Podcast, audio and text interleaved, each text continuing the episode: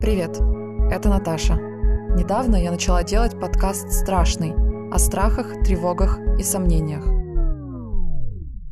Так, думаю, что теперь здесь устаревшая информация, так что давайте попробуем сначала.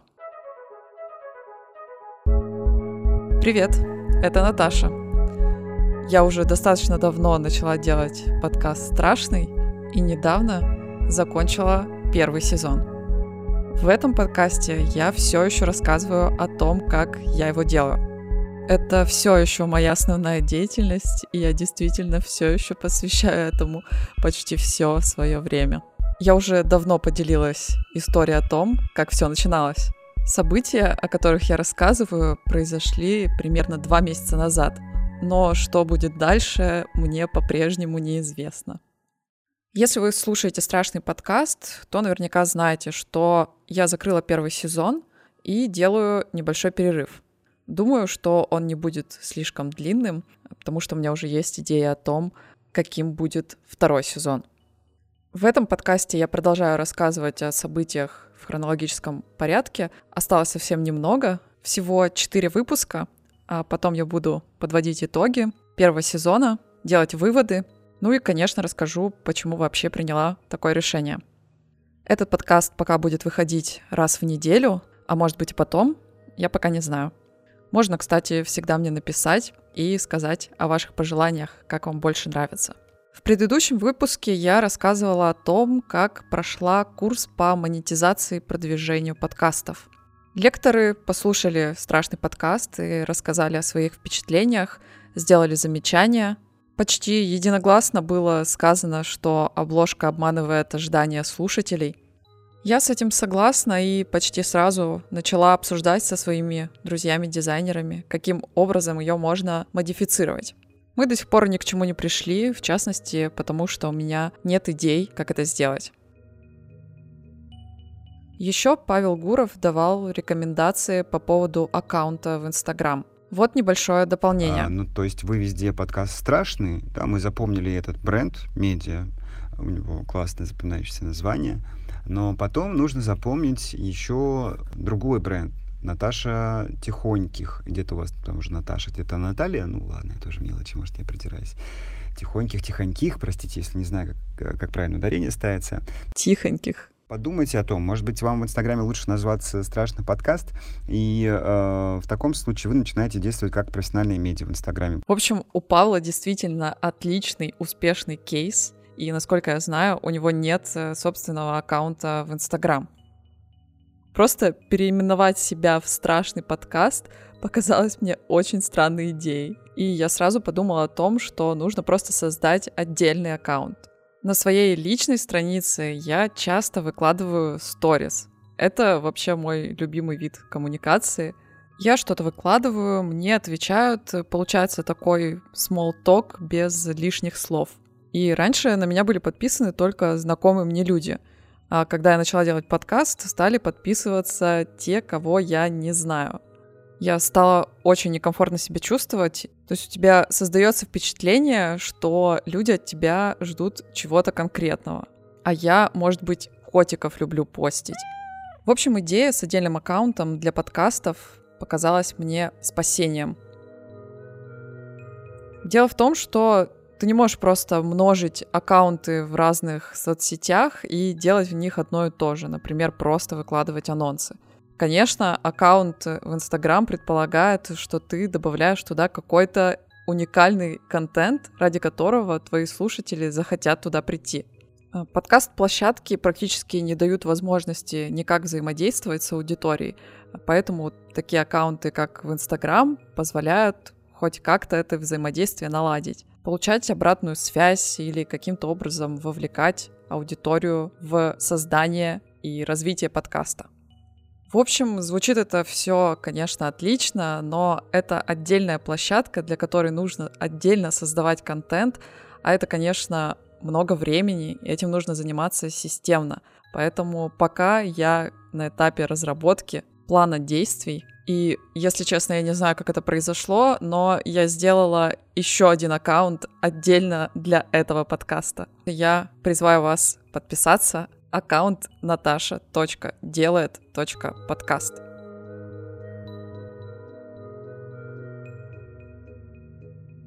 На начало марта в страшном 11 выпусков. Следующим должен был стать выпуск про социофобию. С потенциальным гостем на тот момент я веду переговоры уже месяц. Вы, может быть, знаете, но выпуска про социофобию в подкасте не существует. Запись мы все время переносили, и один раз даже были в 15 минутах от того, чтобы наконец записать этот выпуск. Но все снова сорвалось. Мне никак не удавалось создать очередь из гостей, поэтому очередной отказ выбивал меня из колеи. Это исключительно моя вина, гость здесь ни при чем. Но для меня была еще одна проблема в подготовке к записи. Никакой системы подготовки себя и гостя у меня не было. Все 11 раз я делала совершенно по-разному. До этого подготовка для меня выглядела примерно одинаково – прочитать интервью, которое давал гость, послушать подкасты, где он участвовал или которые он создает, почитать соцсети. Ну и подготовить вопросы, которые мне бы хотелось задать. Со сценарием я ни разу не работала. Если точнее, то темой нового выпуска должна была стать социальная тревога и фобия, и нужно было изучить предмет разговора. Я в этом мало что понимала, и моя подготовка состояла из прочтения книги, и нескольких статей. Так вот этот процесс мне пришлось повторить дважды.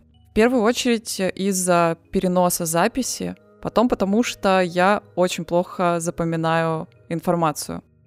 И даже несмотря на то, что у меня были сделаны заметки, написаны все вопросы, сам процесс записи чаще всего приводит меня в такой шок, что я забываю какие-то элементарные слова и с трудом формулирую предложения. Можно подумать, что к одиннадцатому выпуску я должна была чувствовать себя более уверенно перед микрофоном, но все происходило с точностью до наоборот. То есть сначала это был просто стресс и волнение, а потом все превратилось в полный ступор. Мне бы очень хотелось, чтобы здесь была вставка о том, что я разобралась с этим и поняла, как эту проблему решить, но, к сожалению, это не так. Что же касается подготовки гостей, я всегда спрашивала, как будет более комфортно человеку. Хочет ли он, чтобы я прислала ему подробные вопросы или примерную схему разговора. На то, каким будет результат, это не очень сильно влияет – да и невозможно создать одну схему, которая будет работать в каждом отдельном случае. Но был один эпизод, где тщательная подготовка гостя обернулась против меня, и гость вообще не готов был отступать от заранее предложенной схемы. Соответственно, я не могла задавать вопросы, которые возникали у меня по ходу беседы. Конечно, это тоже не значит, что эпизод получился плохим. Это только значит, что беседа была менее живой. Для меня же самыми приятными были беседы, которые развивались непредсказуемо. Я для себя так и не разработала критериев успешности выпуска. Чаще всего это просто внутреннее ощущение, которое не всегда можно подчинить логике. История с этим несуществующим выпуском настолько меня впечатлила, что я для себя решила, что я больше не буду готовиться заранее, потому что я потратила просто нереально много времени впустую.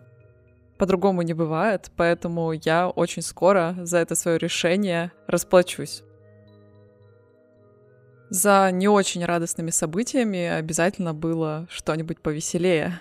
И в то же время мне написали ребята из издательства Alpina Publisher с предложением разыграть в моем подкасте несколько книг. Я безумно обрадовалась и выбрала книгу «Век тревожности» и решила сперва ее прочитать, чтобы знать наверняка, что советую, что разыгрываю. Вы, может быть, не поверите, но гостья следующего выпуска пришла ко мне тоже сама где-то в планах через два месяца у меня должна была состояться запись с популяризатором науки. Но Николь появилась раньше, и я с удовольствием согласилась сделать совместную запись. Получалось так, что я хорошо поработала на подкаст в начале, и в моменты, когда у меня не все получалось, подкаст стал работать на меня. Все эти события возвращали меня к жизни — и я могла с новыми силами продолжить работу над подкастом.